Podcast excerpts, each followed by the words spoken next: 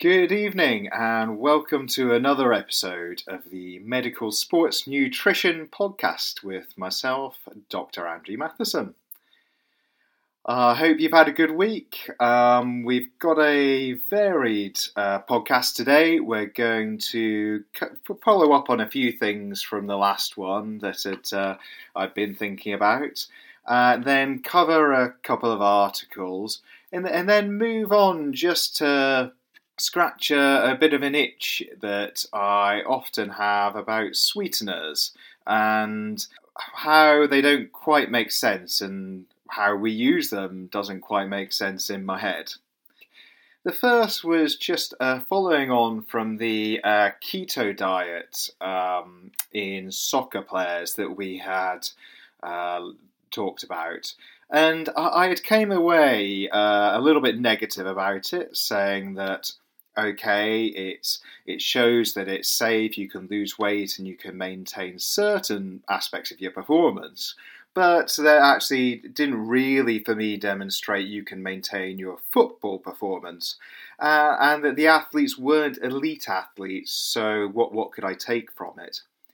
And uh, I was chatting with one of my colleagues, uh, and they almost kind of flipped that on its head and said that actually this article is far more useful because of the athletes it was looking at. Um, there's this idea that most of what performance nutrition and sports nutrition and the papers do uh, are trying to kind of guess what's what's that next little um, bit to break through for elite performers. But actually, most people are not elite performers, and most of our clients are probably just at the level below.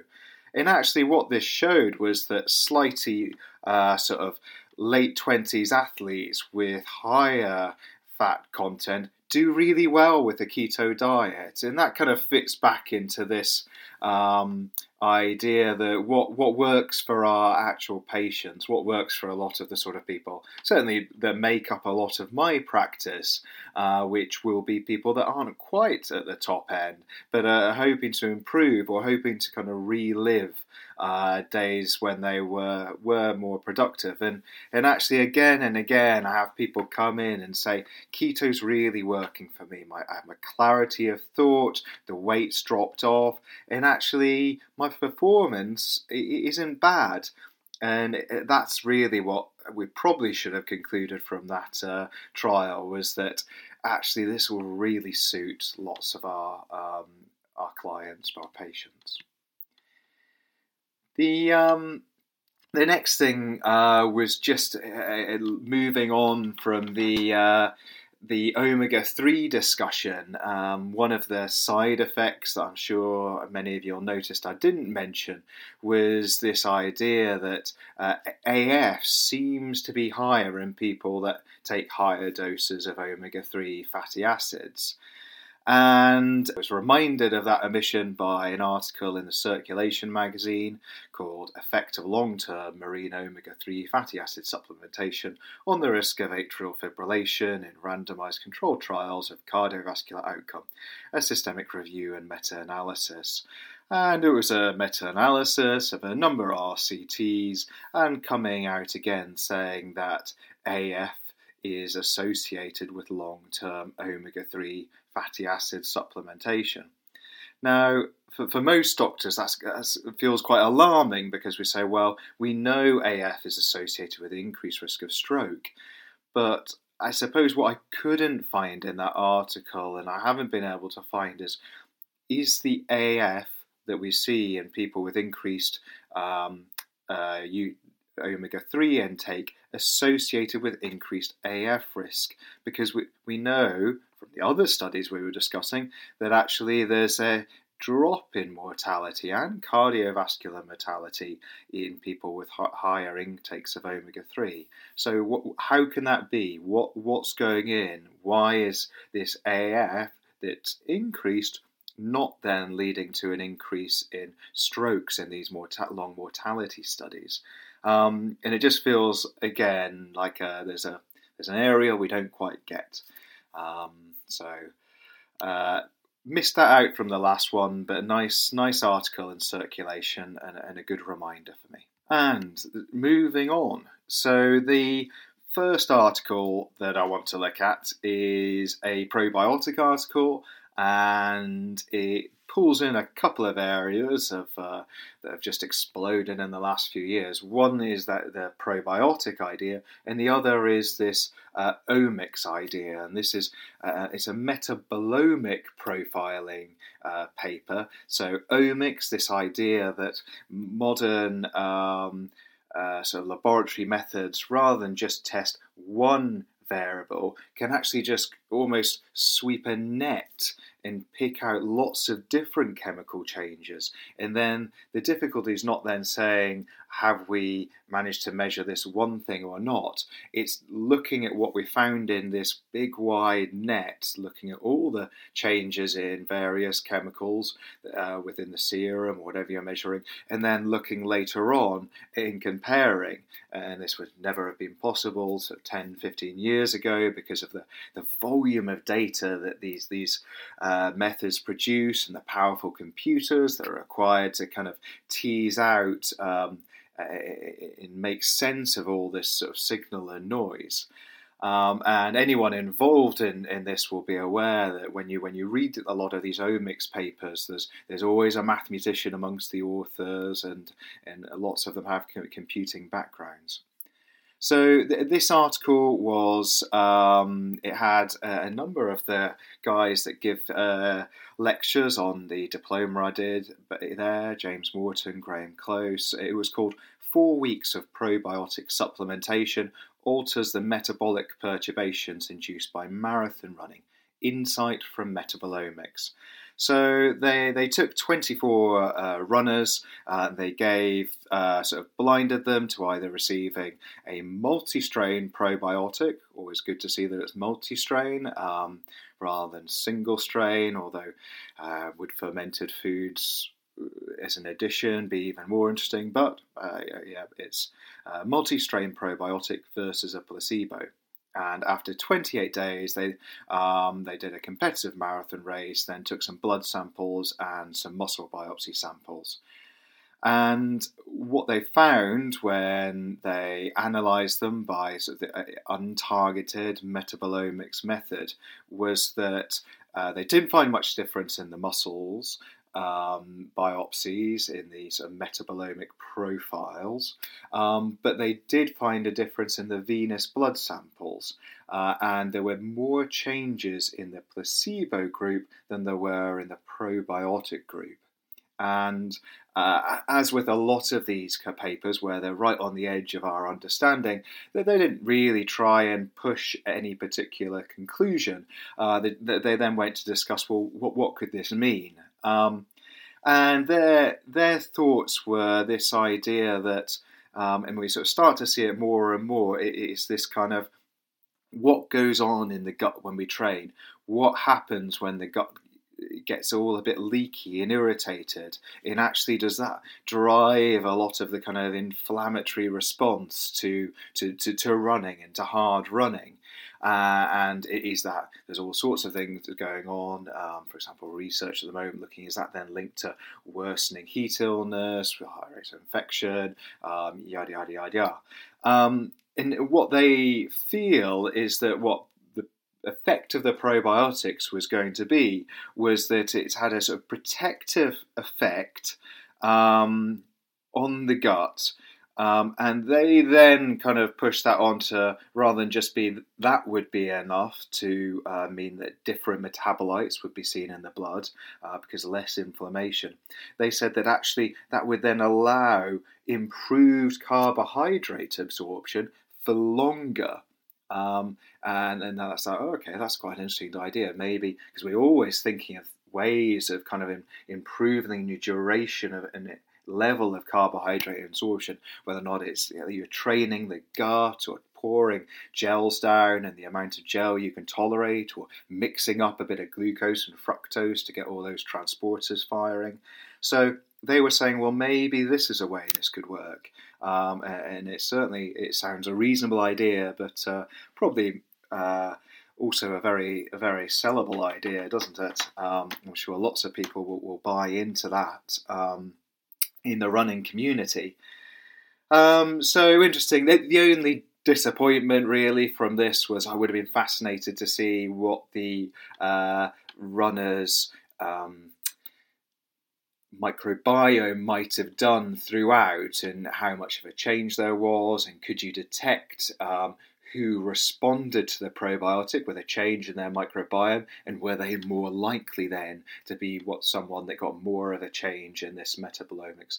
Um, I don't know if that's work that will come out later, and, and this is just the start of a number, but um, really interesting idea. And uh, are we all just going to start drift towards saying, look, if you want to improve your carbohydrate absorption, you, you need a probiotic? Um, Will it change what I do? Probably not, because I suggest everyone takes one anyway. If they they're not someone that can be bothered to do their own fermented foods, which would be preferable, then a probiotic would be the next option. Um, most of the reason I suggest that's to do with this uh, aim of, of reducing upper respiratory tract infections in people that train and are around lots of others and in the middle of a pandemic. Um, but this, this looks like another reason. So, uh, yeah, lovely article there.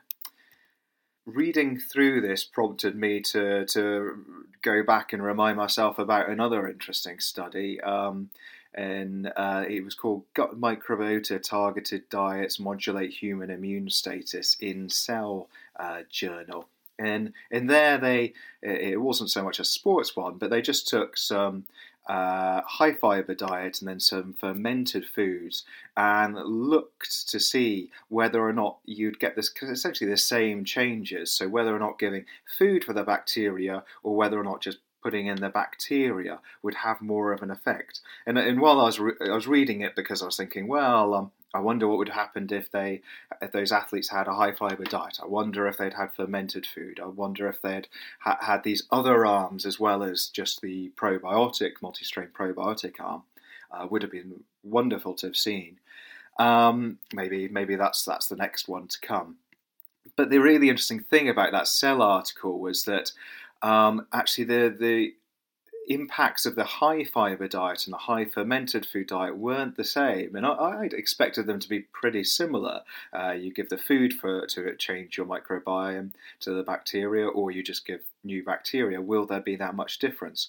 Um, and there was, and and when you uh, and there's a Stanford study, and and when you read the kind of things that the the authors put out afterwards, they talked about well, actually, is there is it that fermented foods have an more of an anti-inflammatory effect than just high fiber, um, and why not? That might be, and obviously lots of more work going on, I imagine.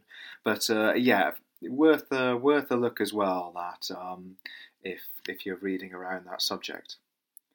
Sorry, right. Uh, but now we are going to move on to the next point, and and this is on sweeteners. So sweeteners is is one where um, call it it causes me an itchy head, a cognitive dissonance. Um, I, I, can't ever quite wrap my head around sweeteners. Um, and r- going back through it all and reading around was prompted by a particular article I'll come to later.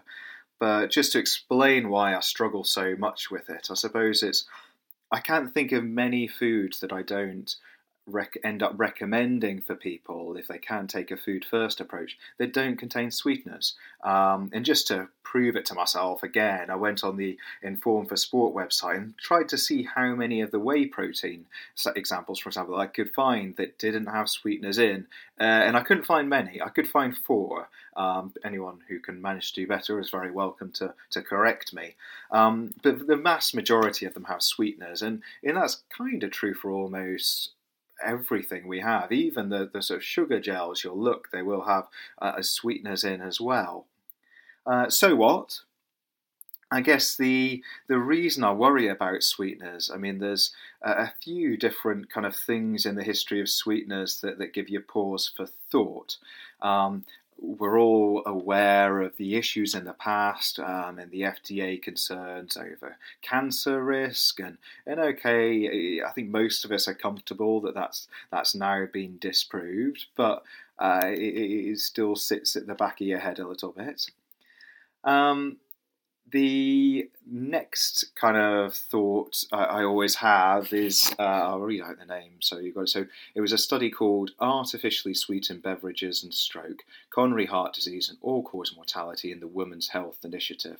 Um, and this is the one that probably makes me pause the most. Um, and it's, it essentially says it's a the Women's Health Initiative study, um, observational kind of cohort of I think 100,000 women um, over kind of 10 year period, and, and, they said that higher intake of uh, ASBs, um, so artificial uh, sweetened beverages, was associated with increased risk of stroke, um, in, in particularly small artery subtype and coronary heart disease, and all cause mortality. Um, so that ever since reading that, I always that article um, recommend people look at it. Um, I've always kind of uh, people that warned people off about okay, yeah, I appreciate you're having a diet drink because you're trying to be more healthy, but are you aware of that study? Um, especially my kind of colleagues in A and E who seem to to live off um, sweetened beverages, artificially sweetened beverages. Um, and then uh, with the so the microbiome bit, there was the next thing that kind of gives me pause for thought because um, in uh, I'll just grab it up. It was 2018 uh, that first really became more aware of that. I'll just find the article.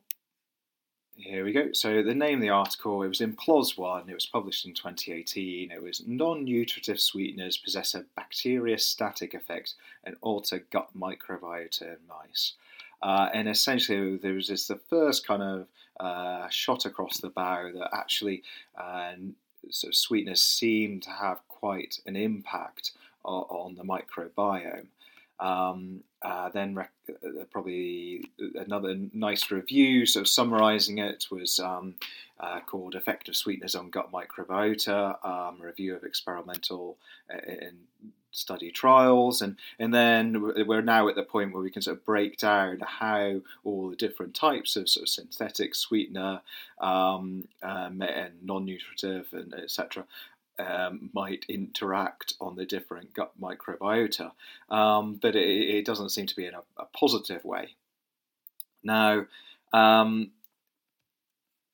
I, I, think this this this came to it back into my head because of the, the, the article I want to, to mention, which was called "Artificial Sweeteners: History and New Concepts on Inflammation." And I suppose on the background of all this thought about fermented foods and your microbiome and how we can reduce the inflammatory response. This is basically a really interesting review article going through the kind of history of, of sweeteners and now just introducing this idea that it may be that artificial sweeteners have uh, induced changes in the gut bacteria and the gut wall immune reactivity that could have quite a negative effect on certain groups of patients, in particular those with sort of inflammatory bowel disease. Now, the, the reason it make, then makes you think as well, if it's having a, uh, inflammatory effect on them. How about other people that's uh, where we work quite hard to kind of reduce the amount of, sort of inflammation in the bowel, for example, our sportsmen or women. Um, so, uh, if I'm being completely honest, I'm still working my way through this uh, article. It's uh, not the quickest and, and easiest read, uh, and lots of having to Google terms. Uh, so, yeah, everyone, let me go. Uh, let me know what you what you think of it and what your thoughts are. Right, well, that's um, that's all we're covering uh, this episode. Um, I hope you've enjoyed that. Hope uh, you're enjoying the podcast. Uh, please do send me messages through the Facebook or post on the Facebook page uh, if you've got any questions or thoughts. Uh, really uh, do appreciate getting any feedback. I hope you have a super weekend and you know just get some good training in.